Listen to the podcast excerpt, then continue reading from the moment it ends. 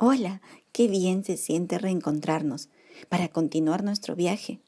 Espero que vengas con muchas ganas de aventura, porque hoy nos llevarán por lugares donde hay espejismos. Dicen que podemos ver unas llanuras hermosas, pero en verdad son riscos peligrosos, así es que debemos tener cuidado.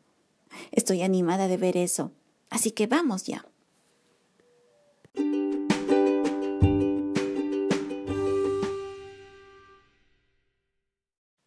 Leamos Primera de Reyes, capítulo 12, verso 30 hasta el 33.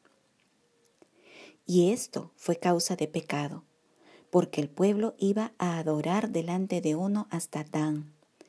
Hizo también casas sobre los lugares altos, e hizo sacerdotes de entre el pueblo, que no eran de los hijos de Leví. Entonces instituyó Jeroboam fiesta solemne en el mes octavo, a los quince días del mes, conforme a la fiesta solemne que se celebraba en Judá, y sacrificó sobre un altar. Así hizo en Betel, ofreciendo sacrificios a los becerros que había hecho.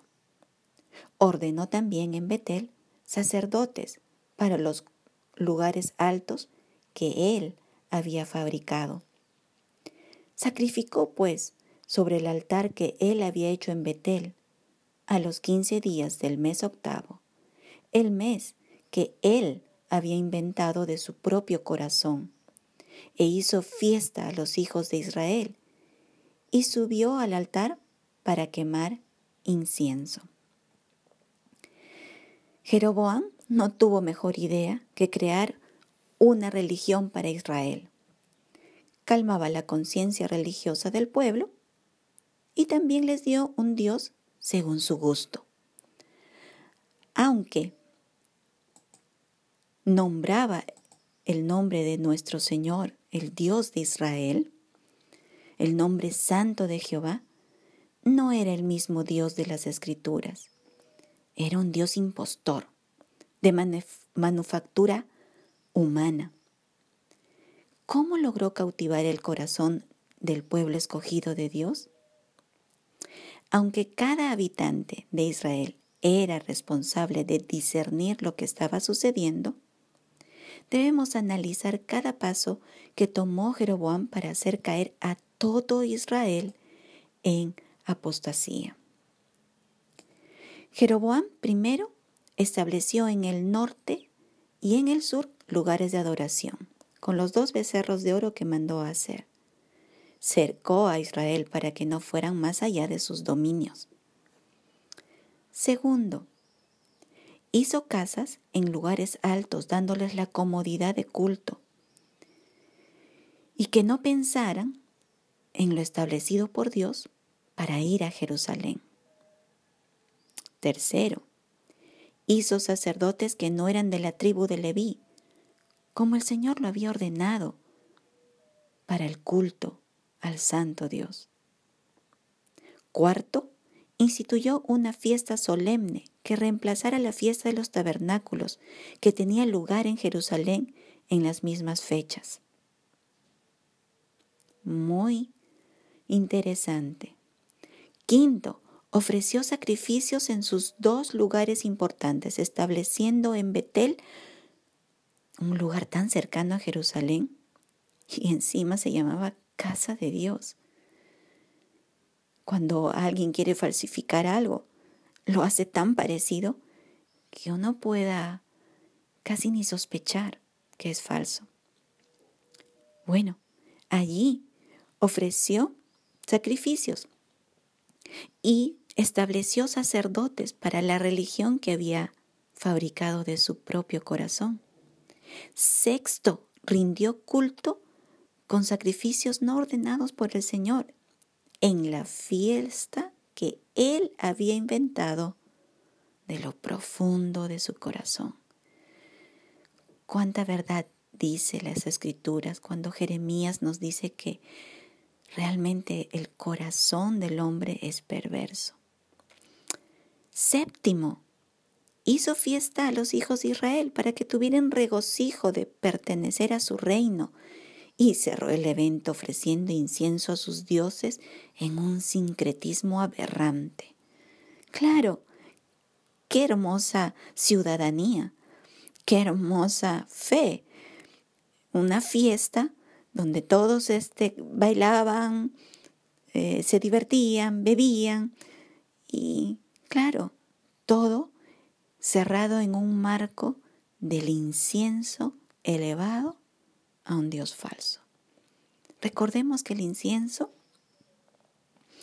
es el simbolismo para las cosas de Dios de oraciones elevadas al trono del Señor.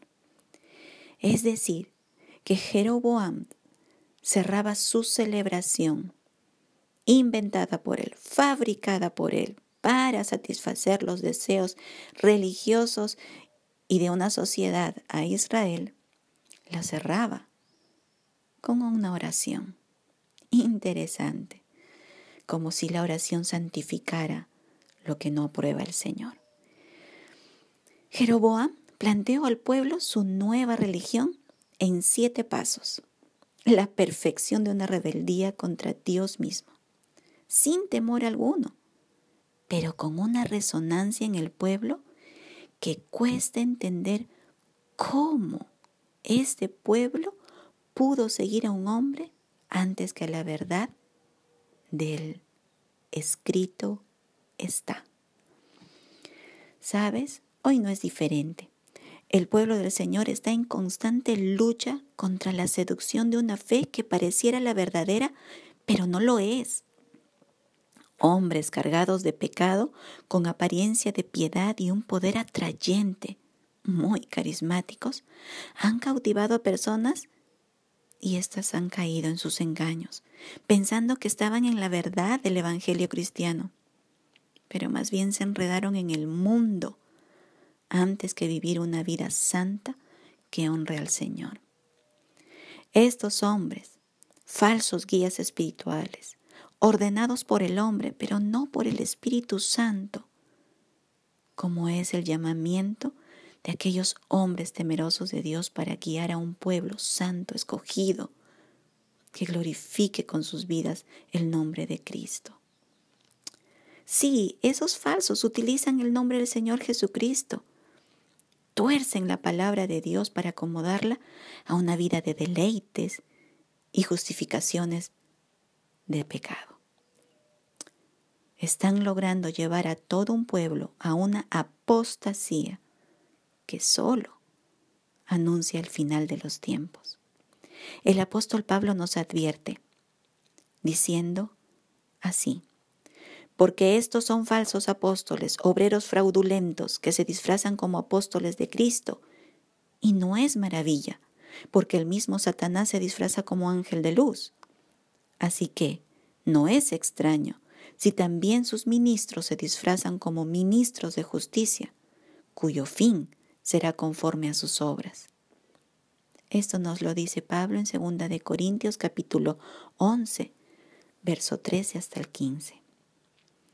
Así que, amados del Señor, estemos atentos, que nadie nos engañe, presentándonos una fe moderna, una libertad engañosa, o un culto agradable, un mensaje cautivante, una hipócrita invocación al Señor que nos ofrece una vida en verdad licenciosa, sin cargo de conciencia, santificado todo por una religión falsa.